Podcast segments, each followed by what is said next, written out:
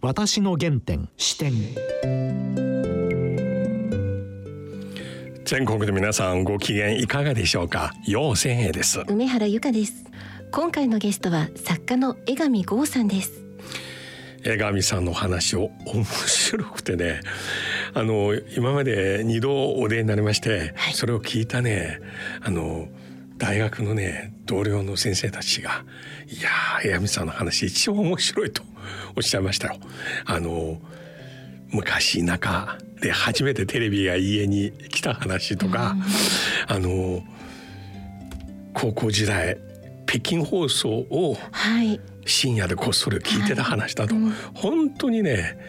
画面がね見えるんですよ。だけど今日はね私ちょっと別の話を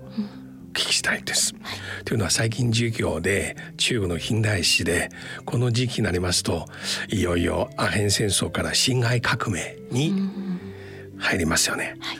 い、いろいろ調べてるうちに今年はちょっと違う内容を掘り出そうと思って辛亥革命の時に孫文に対してさまざまな支援を行った日本人の方いっぱいいらっしゃいました。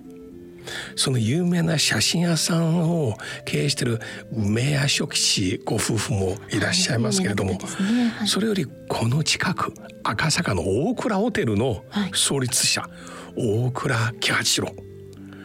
これを調べてるうちに江上さん書いた本が出てきましたよ。詳しくその孫文を支援するエピソード書いてあります。名前はね怪物商人大倉喜八郎伝電気ですね。今日はそれについてもうなぜ大倉さんたち当時何のね動機づけで寸分に対して支援を行うのか。一部の方はそれは金儲けだろうと言ってるけど果たして本当にそうでしょうか。はい。それでは私の原点視点進めてまいります。私の原点視点江上さん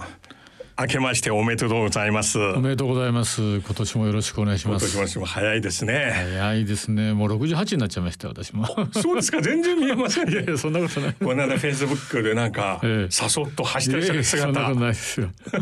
奥様があれを撮ったんですね。いやそうです車の中でね。長野でしたそう長野の方へ、えー、よく行くんです。この一まあ正月はちょっとあれ行けてませんけど長野上田でした上田でね。えー、山水山水館っていうね三つの水と書くんですけどなかなかひなびたところにある掛湯っていう鹿が教えるお湯ということでね、えー、まあ湯治場だったところがね、まあ、非常にいい温泉があるんです。こ出身は上田ですか？いや違います。私兵庫県の山奥ですよ。どうして上田が好きですか？それはねやっぱりまあ妻というか女房の方がね割とこうね温泉好きで、えまあそこをこう見つけてきてねそれ以来気に入ってるんでもう。まあ私はまあ新参ですけど女房なんかはもう本当に長く10年以上通ってますね毎年春と秋にもう本当にあのなんでしょうかねひなびたその地元のまあ食材で作ったいわゆるそういう料理をですね、はい、まあ地産地消と言いましょうかね、うん、そういったもの出してくれるんですよ、はい、だから飽きないですよね。なかなかお湯もいいんですよ。もう行かれたらいいですよ。本当にお湯もいいです。なかなか予約が取れない小さな旅館ですからね。予約が取れないですけど。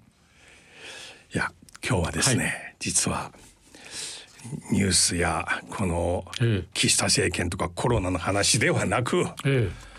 別の話でねお伺いしたいんですよ。どうしたどうどういう話ですか？なんかドキッとします、私はね、えー、今ガキ末ですから、えー、ちょうど東アジア、のそう、東アジア近代史の授業をずっと担当して、はい。はい、この時期になりますとこの1840年アヘン戦争からスタートした授業なので、うん。えー、ついに1911年の辛亥革命あたりに入りますね。まあ、今年でそうすると110年ちょっと110年ですね。そうですね。まあ。歴史の授業はね普通日本の中学校高校はね受験勉強みたいにああいうふうに教えたくないんですよ、うん、つまり孫文とかねあるいは林則上、はい、えー、そしてアヘン戦争1840、うん、それ暗記させるとか、うん、意味ないんですね、やはりその話は今日にとってどういう頻度どういう教訓、歴史の連続と非連続。どういうもの今日までまだ続いてる？その法則そうですね。例えば遠征会最後せっかく共和制になったのになぜ再び独裁に走って皇帝になったのか、そうですね。こういうもの今日の、ね。それにそのまあ香港のね今のいろんな、去年あっていろんな政治的な問題もあるし、はい。まあ、それもある意味でアヘン戦争に端を発してて、はい。でアヘン戦争そのものがある意味ではその当時の新国、はい弱り始めたはい。一番の大国である中国に対するそのイギリスがですよ、まあ、ジャーディン・マディソンといいますか、はい。まあ今でも大変な有料な 大企業ですけど、まあ、あるじゃあれアヘン貿易で大儲けしたわけですもんね。でそれがこうアヘンをあそこに中国に売るっていうのは、まあ、ある意味では違法行為だったでしょ？当時でもね、はい。だからイギリス国内でも随分それに対して恥ずかしいと、ね。反対だという人もあった、はい。そういう中でその新国の方がこのままでは中国の真の国はダメになる、だってみんなが、あれはまあ昔はこんなことじゃそうですけどもちょっと上流階級のある意味ではこうねアヘンを吸うみたいなものがあったのが、どんどん入ってきたものだから安くなっちゃって庶民までやるようになって。そうですねあの当時の中国のあの旅行記の本なんか読むといわゆる庶民がこう本当に、えーね、あのいわゆるうん街頭で働きもせずにアヘンを吸ってるみたいなそういう状態になったのを新国の方の、はいあれがねアヘンをまあ捨てたわけですよね海にね、はい。それで貿易を禁止しようとした、はい。まあ、そしたらおかしいじゃないかって軍を派遣してきたとこからあれはい。始まったわけでしょ？そしていろいろ読みましてこの辛亥革命をね、ええええ。まあ、一般的に年表のようにはいはい。教えるのは面白くないですか？そうですね。その裏をね、はい。まあ特に今日とつながる、今日のこの中国の現実、はい。また日中関係にうん。少し頻度はいになるような、はい。いろいろ調べてるうちにまさになんとこの辛亥革命の裏舞台はええ。日本だったということはそうですよ。非常にね。そうですよ。でそこでまあ孫文を支えた有名な、はい。まあ、それはかなり出てるけど梅谷食子さんとか、はいはい。犬飼剛、はい。特に宮崎東天とか、はい。まあいろいろ出てますが、はい。でもその中でえ江上さんのご本をねえええありがとうございます。学生に紹介しましたよ。ありがとうございます。これ面白いですよとああありがとうございます。この近くの赤坂のええ大倉ホテルそうですねの。創立者ええ大倉喜八郎さん九八郎はい。と孫文のええ生涯にわたる友情関係、はいい、や読んでうちにびっくりしましたよええほとんどまあ知られてないことですよ。300万円を孫文に支援しましたよ、えでイコール現在だと60億円ですえうね、ん。いやもう本当に当時ね資材を。そうですよ。お金借りてまでねそれも彼は。借りて孫文にね そうですよ。革命やってくれと、えええこれは今のどうかの政府から言えば完全に内政干渉ですよね。えそうそうでしょうね。で孫文も反政府ですよね。そうですよね。そこを考えるべきですね、えぜひその辺の詳細。ええ。あの、怪物商人というご本。ええ PHP からね怪物商人っていう本出したんですよね。私この本読みました。いやすごい調べたと思いますが。本当にねあのこの人はまあ日本でもですね例えば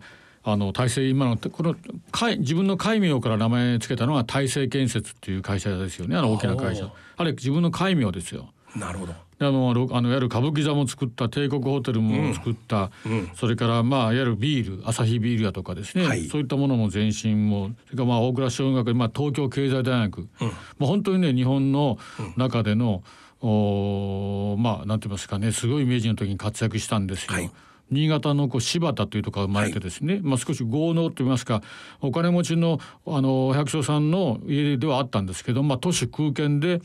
江戸にやってきて、そしてその明治維新の中で、あの安田善次郎とかですね、はい。それから今のあの晴天をつけの渋沢栄一とか、まあはいこういった人たちの知識を得てですね、はい。まあやったわけですね。あの成功したわけなんですけどもね。一番かわいそうだったのはまあ戦争商人と言われてですね、まあ、いろんなあの大久保利通とかいろんな人にまあ可愛がられて、はい、戦争で儲けたなんて言われたことがありましたんですよ。そうです、そういった、うん、あるいはあの兵隊さんに出す缶詰なんかに石ころを詰めたとかですね、はい、そういういろんな誤解も生んだりして、うん、ぐらい誤解だったんですけど。うんでほとんどあの知られてないしほとんど尊敬されてないわけですよ、うん、死の精進なんて言われて。なるほど。だけどそういう僕は人にこうたまたま安田善次郎の小説書いた時に、はい、安田善次郎ってまああの水富士富士銀行の創設者ですけどね、はい、安田財閥の、まあ、この人もあの明治時代に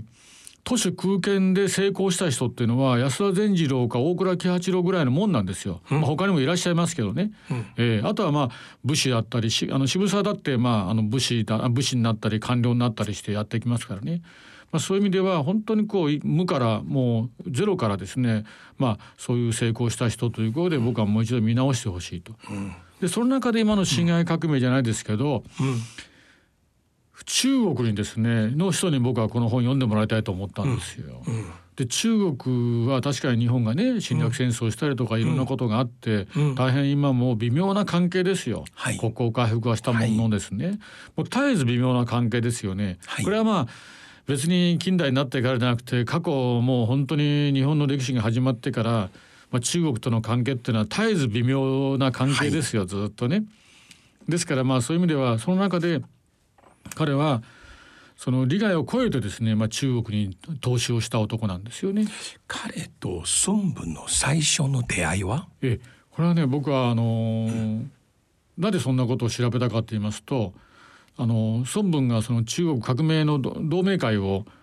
あの日本で立ち上げますよね、ね、いわゆる日本に留学してる人とか、はい、中国人とか、はい、いわゆるそういう人たちを集めて、秦国を倒して、うん、まあ、真のまあ民主的な中国を作るんだというふうなことで立ち上げたところがですね、はい、坂本金也という政治家のお家でつくそういう立ち上げたわけですよ、うん、その党をですね。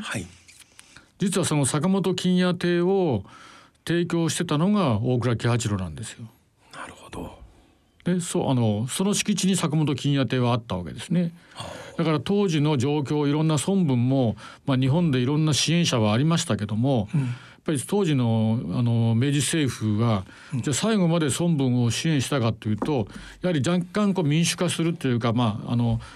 その当時日本がだんだんこう軍事国家にこうなりつつある、その時に左傾化する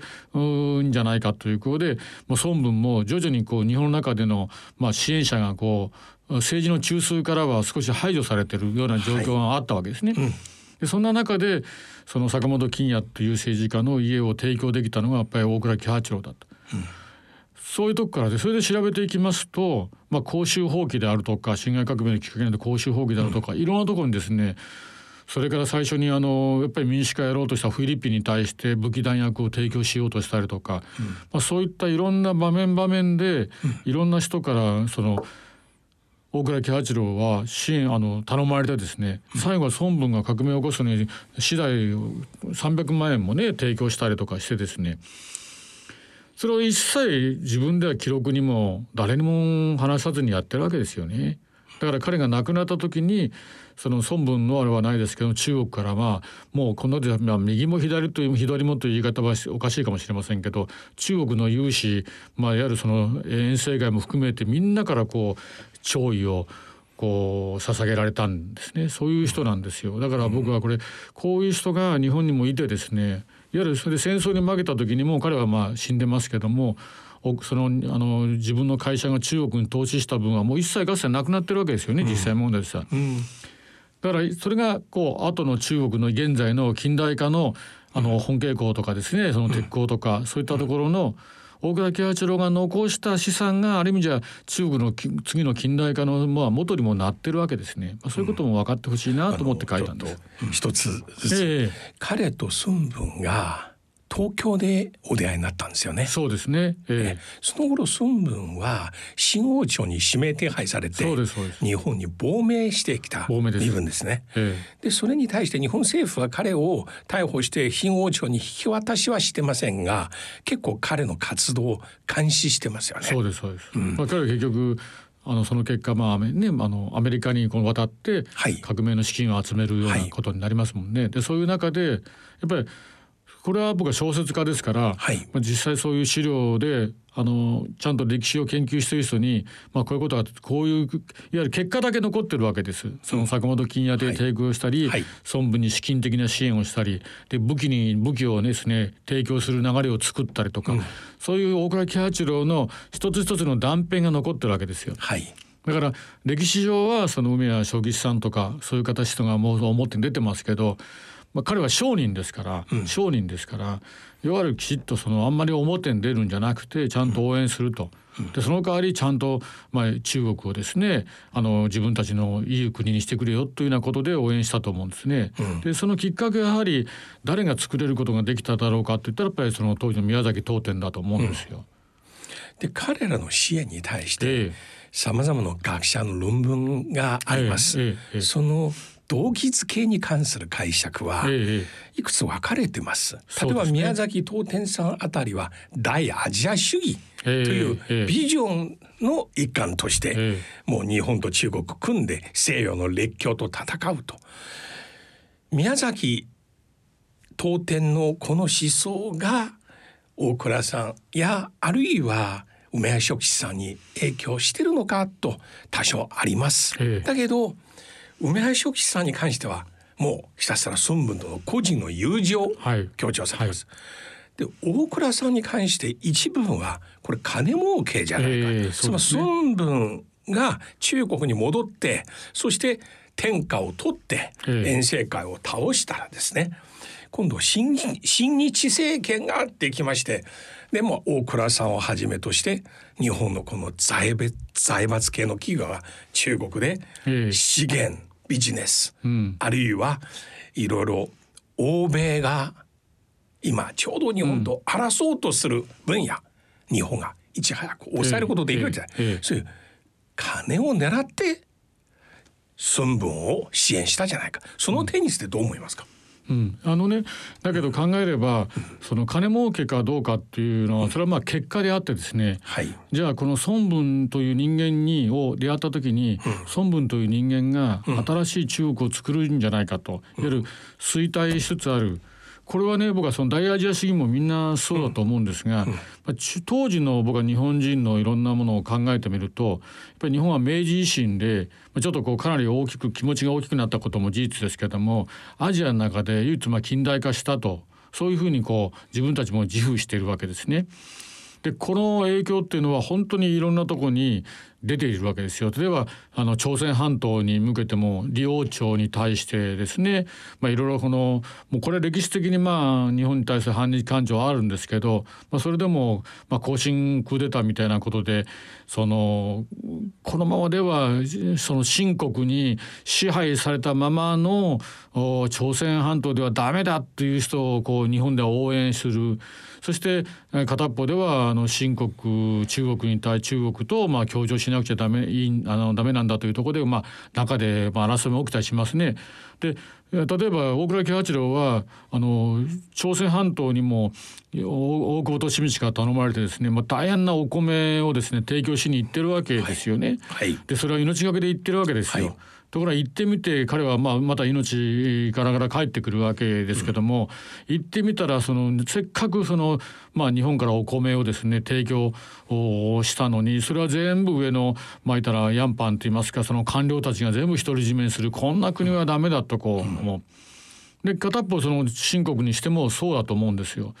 あの新国も同じように皇帝が支配してて、えー庶民はですねものすごく苦しい生活をしているような状態で,、で特に日本の方はどっちかというとまあそういうあの近代化に向けてこううんアジアの中で唯一まあそういう形でなんとか欧米列強の支配を逃れてですねまあなんとか立ち上がってきたと。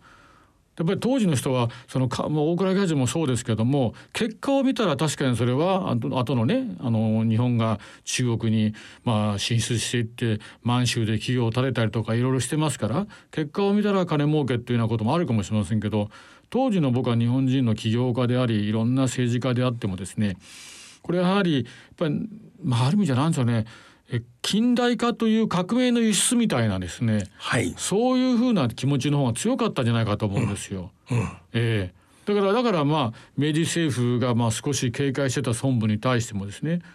やっぱりこの人に一応かけてみようというのはもうそのリスクのある話だと思うんですよね。うん、でもそれはやはりこの他の人と比べてみたら彼こそがやはりこの大きな大陸を何とかしてくれるんじゃないかと思ったんじゃないかね、はい、そう思いますよ。で今日中国遼寧省の本慶市にある本慶製鉄所、えー、これはまあ1949年以降社会主義中国のね鉄鋼生産のジャンルによってもあれば重要なね、えー拠点なんですよ、え技術レベルでも、生産規模も。そこであの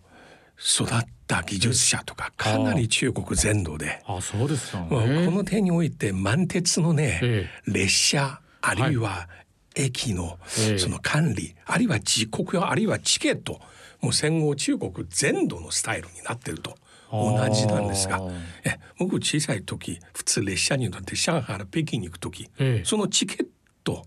を全てえ当時。ですから当時実は。何にもない田舎の町をその鉄のね鉄くずがあったところこれに小説も書いてますけど大倉喜八郎たちがこうが行ってですね、自分で凍った土をつるはしでこう掘りながら、まあ、やるようなシーンも書いてますけどね、まあ、そういうことなんですよね、うん、実際は。それがまだいわゆる満州事変とかの公共事件のだいぶ前ですか？ら、そそこはね時々混同させられますがあの重要なのは私ね大倉さんのこの生涯の歩み、えー、そして彼は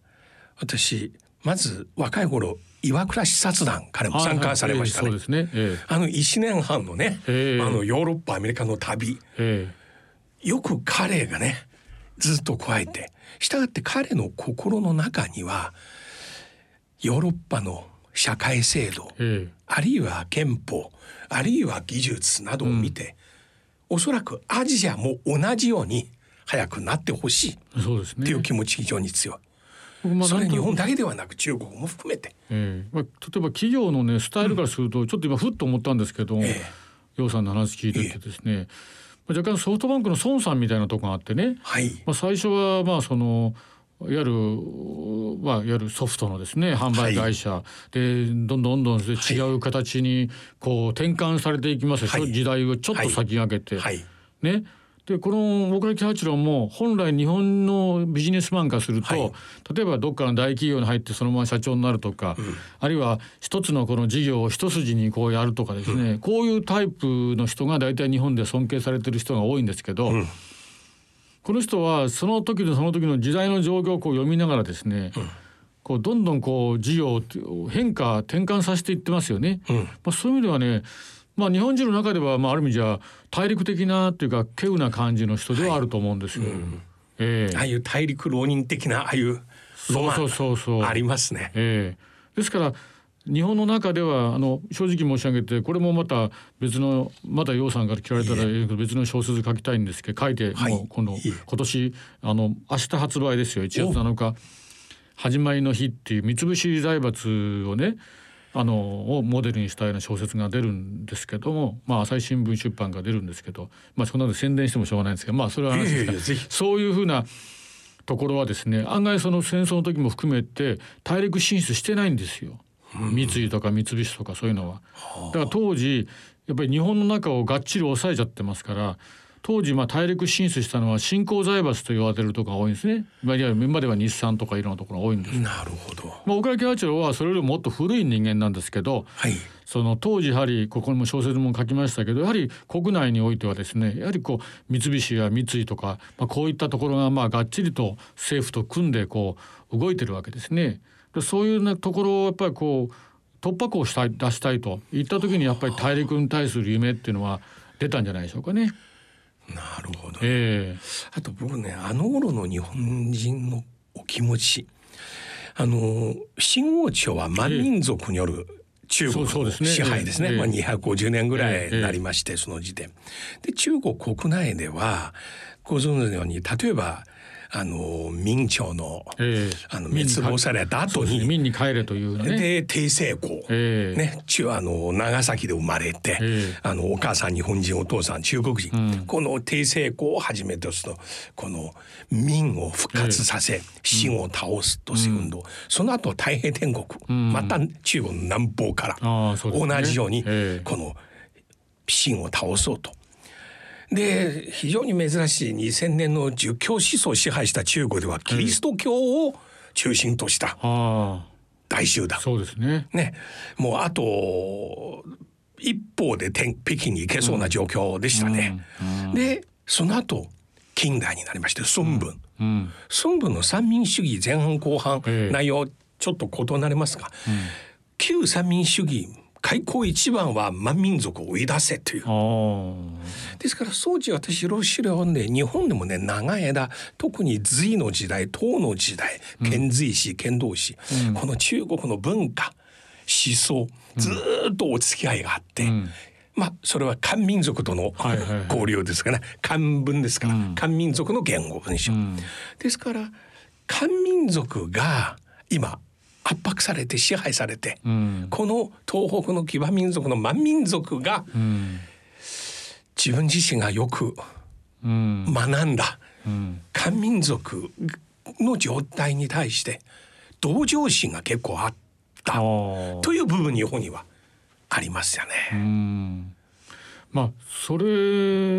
そう僕もその辺までちょっと、あの漢民族か満民族かっていうかねそういうこともあるんですけど例えば明治維新の時にあの高杉晋作とかこうね、はいその前にあの、はい。珠玉にはい立候補したりして渡っていって、やはりこうかなり貧しいというか厳しはいい。欧米人に支配されてるようなですねそういう暮らしがあると。まあそういうのをこう見てこのままであれば日本もおかしくなるっていうのがまあ明治維新のある意味では動機に日本では動機になってるわけですよね。でそれでその漢民族に対する上場心というかその民族に対する上場心というのもあるかどうかありますけどもそれもやはりやっぱり先ほど言いましたけど日本がこう近代化に成功したで日本人はやっぱり少しその気持ちが大きくなったこともあると思うんですけども、そして庶民の暮らしとか全体的にこう上がってきた、その過去徳川の時代より上がってきた、まあ、こういったものをやっぱりアジア全体にですね、こう広げたいと。うん、やっぱこれがある種大アジア主義じゃないですけどね、はい。やっぱりこの気持ちはねその商売とか、まあ、軍事とかにこうそれが結びついていってしまいますけども、まあ、純粋にこうあったと思う。というのは例えば中国があのぶこのアジア圏の文化からすれば中国がまあ親みたいな文化が多い。で韓国朝鮮半島がまあ例えば兄弟みたいな文化で日本という文化がこうありますよね。でその中でまあある意味じゃ相手からすると成功なのかもしれませんけども、まあ、あのそういった日本がまあ最初にこうヨーロッパの知識を入れた、それをなんとかこう親元にも影響させたいと、こういうある種純粋な気持ちの方が僕はまあ小説として書く動機としてはありましたね。ええ。それは当時の日本人の中には多くあったと思うんですよ。えあの今ね孫文当時の発言、ええ。スピーチ文章特に日本側の方との手紙、ええ。いろいろが出てきまして。そうですか。え。やっぱり孫文はまあ有名な神戸での大アジア主義のええ。講演、ええ。それとは別にやはり日本に支援を求めてええ。遠征会を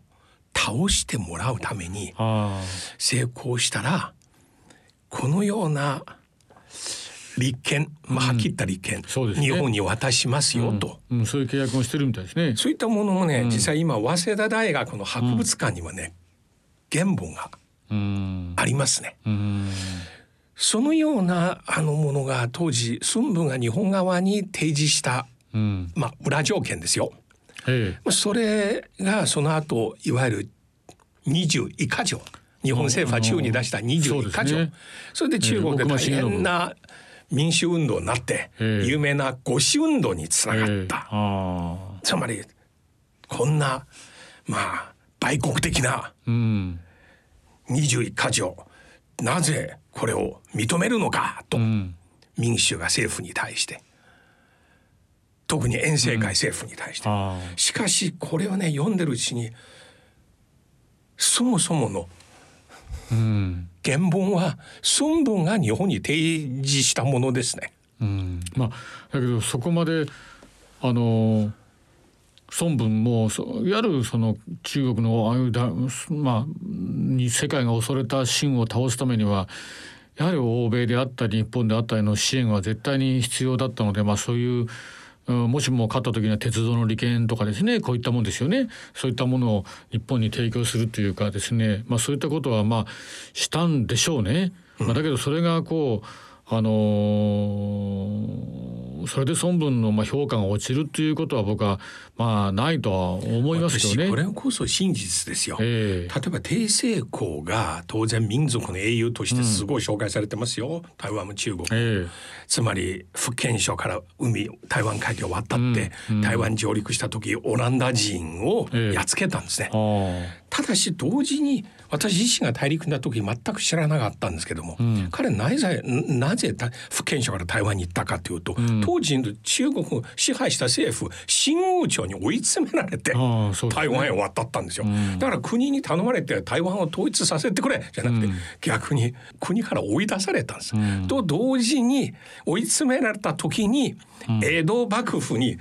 支援要請する手紙いっぱい出しました。江戸幕府は断ったんですよ。長崎に来てる中国人に聞いて、どうやらこの勢力は政権取れないと思って、うん、まあ江戸幕府は結局傍観する立場を取ったんですね。でその後ねあの明治になってね。帝政公の三代台湾で別の小さい国、東寧王朝を作ったんですよ。その後新王朝の皇帝後期皇帝の遠征でやられて、うん、そうですね、ええ、でその後やっぱりこうね日清あの日清戦争というか、まあ、あれでねはい、まあ、日本が、まあにまあ、その上に台湾の侵攻が日本がありますけどね奥保利道の時代にね。ええ。ええ、でこういう一つ一つのね話をね、うん、やっぱりきちんとね、うん、うん、伝えるべきですね。ぜひ江上さんねこの辛亥革命、えー、寸分にし支援した日本人の 群像をですね そうですね。ぜひこの大倉さんまあ梅屋食地もすごい知られてますけれどもしかしこうね一つのシリーズで、うん、しかしまあそのまあよまあ楊さんの僕もその立場がまあね、えー、ある程度あの近代史をしてるんですけども、えー、そして第二次世界大戦が終わってまあ今日のまあいわゆる中国共産党による中あのができるわけじゃないですか。まあその時もその時もですよ。その時もまあ日本はその前に確かに戦争でいろんな中国の人たちにまあいろんなこう侵略で迷惑をかけたということがあったでしょ。だから今のその岸田さんの宏池会じゃないですけどもね、はい、まだ日本と中国が国交回復がない時に、うん、まあ、LT 貿易なんということでね、はい、向こうの中国の江さんと日本の高崎さんというのがこう結んだ形の、せあのいわゆる、まあ政府の別動隊ですけども、でまあ民間がそれをし合って政府の後が支援すると、その前はまあ岸さんとか、まあ、いわゆるその蒋介石さんのね台湾の方の支援と、まあ、それと違う形で、うんだからねそういう意味ではそのそういったことでその池田さん池田隼人の時代にそういった、中国との、あ、る意味は一つの、まあ、民間交流といいますか貿易のこういう流れがあって、はい、それも中国の一つの近代化のね、はい、誰もですね先ほどの大倉喜八長の話で楊さん質問した通りそのいろんな意見はあったと思うんですよ。もう蒋介石は反対して手紙を起こしてね、うん、当時の退任した吉田茂さんなんかも大慌てになったりとかいう話もありますよ。うんまあ、だけども日本人のその当時の気持ちからしたらですよ。やはり中国にやっぱりこうもう一度中国の人たちをもっと幸せになってもらいたい、うん、ね、やっぱり日本が戦後復興し始めてますから同じように。戦後復興と同じようなことをその中国をもっと復興してもらいたいというふうな強いこう全体的にそういう空気があったから首相池田さんもそういうふうなことができたと思うんですね。はいきっとこの時大倉喜八郎の時も政府は徐々にこう中国に対する危険な、まあ、芯が倒れていいのかそれともやはり中国はそれぞれ軍閥とかいろんなとこでね、うん、まあ、あの少しこう混乱してる方があの日本にとっては日本の安全保障にとってはいいのかね、あるいはこう軍閥である遠征外を少し応援して、はい、まあ、彼があ支配した方がコントロールしやすいのかとかね、はい、僕はいろんな議論があったとあったでしょ、はい。ね。まあ、だからその中で孫文さんちょっと行き場を失ってこれでは日本ではもうあれだっていうんでアメリカに渡ってアメリカでやっていくわけですね。だからね本当にこうあの2022年になってもこう中国の中国がどんどん世界第2位とか世界トップをこう目指して、まあ、台湾の問題とか香港の問題とかいろんなことで中国の覇権を広げようというふうなことの流れの中でもう本当歴史っていうのはどういう形で繰り返していくんだろうっていうこう今でもやっぱりこう思いますよね。うん、えー、いや日本と中国の間に、えー、江上さんこの怪物商人、えー、で書かれた内容はですね、えー、もう本当に中国の皆さんに読んでほしいですよ。いやだからそのそれぞれね見果てる夢があったかもしれませんけど日本人は何もみんな中国がね今こうちょっと強圧的になってる中国が嫌いだとか言えなくてみんななんかこうあの自分たちの理想をこう一緒になって実現しようという相手としてこう小倉喜八郎もいたし宮崎東天もこういたしいろんな人がこう流れとしているわけですよね。でそういうのもねだからこう、うん、なんかまああの中なんかちょっとなんかあると中国の政府広報の人が出てきてふちゃふちゃふちゃとか言って文句言いますけどもそういう人ばっかりがいたんじゃなくてもっと歴史中国って一番歴史の国じゃないですか自分でも言ってるように。だから日本の日本との関係はいろんな人のそれこそあの年表じゃない単なるそのね、まあ、40年戦争戦争のあれじゃいけない。それをずっとそのいろんな流れの中で歴史があったということはこうやっぱり分かってほしいと思いましたねこの本書いた時にね。これからねもし機会ありましたらこのテーマで何回もお話ししたいんですね。さあもうぜひよろしくお願いします。ちなみに毛沢東が若い頃、宮崎東店への手紙が出てました。あそうですか。もうすごい憧れて傾倒してた。あそうですか。ええ、中国にいながら宮崎東店さんに手紙書いた。彼なんかはもう兄弟みんなその中国の近代化のために命をなくしてるわけですからねそうですよそういう人もいたわけですよね、うん、えー、みんなねあの中国の利権だとか金儲けだとか、まあ、その中国に利権を持ちたいからっていうそんな日本人ばかりじゃないっていうことですよ。大倉さんはその中で最も損したのは彼です。そうですそうです。ある意味じゃねあの岸路さんに残す財産なんてほとんどなかったわけですから。はい、えーいや今日どうもいやいやありがとうございました。ぜひ皆さんね江上さんのこの怪物商人あもうぜひよろしく。大倉喜八郎伝、はい、電気ですよ、はい、読みやすいです。ありがとうございます。はい。どうもありがとうございました。どうもありがとうございました。私の原点視点いや江上さんともっともっと話したいんですねあの時代本当に今振り返ってみるといろいろことありましてしかし近年のこの日中関係のギクシャクの中まあマイナスの話しか取り上げられない、だけどお互いにかつていいエピソードいい交流いっぱいありましたね。それぜひですねどんどんどんどん当時の環境シチュエーションの中で真実に戻してなんか歴史を還元させる作業をねコツコツとやりたいですね。また機会ありましたらぜひ江上さんにお願いします。はい。そして今回はリスナーの皆さんにプレゼントがあります。江上剛さんが書かれた明日1月7日に出版される小説のプレゼントです。朝日新聞出版発行の新刊小説創世の日を抽選でプレゼントさせていただきます。ご希望の方は番組のホームページからご応募ください。締め切りは1月21日金曜日必着となります。どしどしご応募ください。いやさっき江上さんからねちょっと来ました。この本またなかなか面白いですよ。江上さんはこれまでにはもう本当に日本のね金融の裏とか財閥の裏いろいろお書きになりました。今回は三菱グループの話をもう本当にダイナミックに書きましたよ楽しみですね。はい、はい、それではそろそろお時間です。お相手はよ千円と。梅原由香でした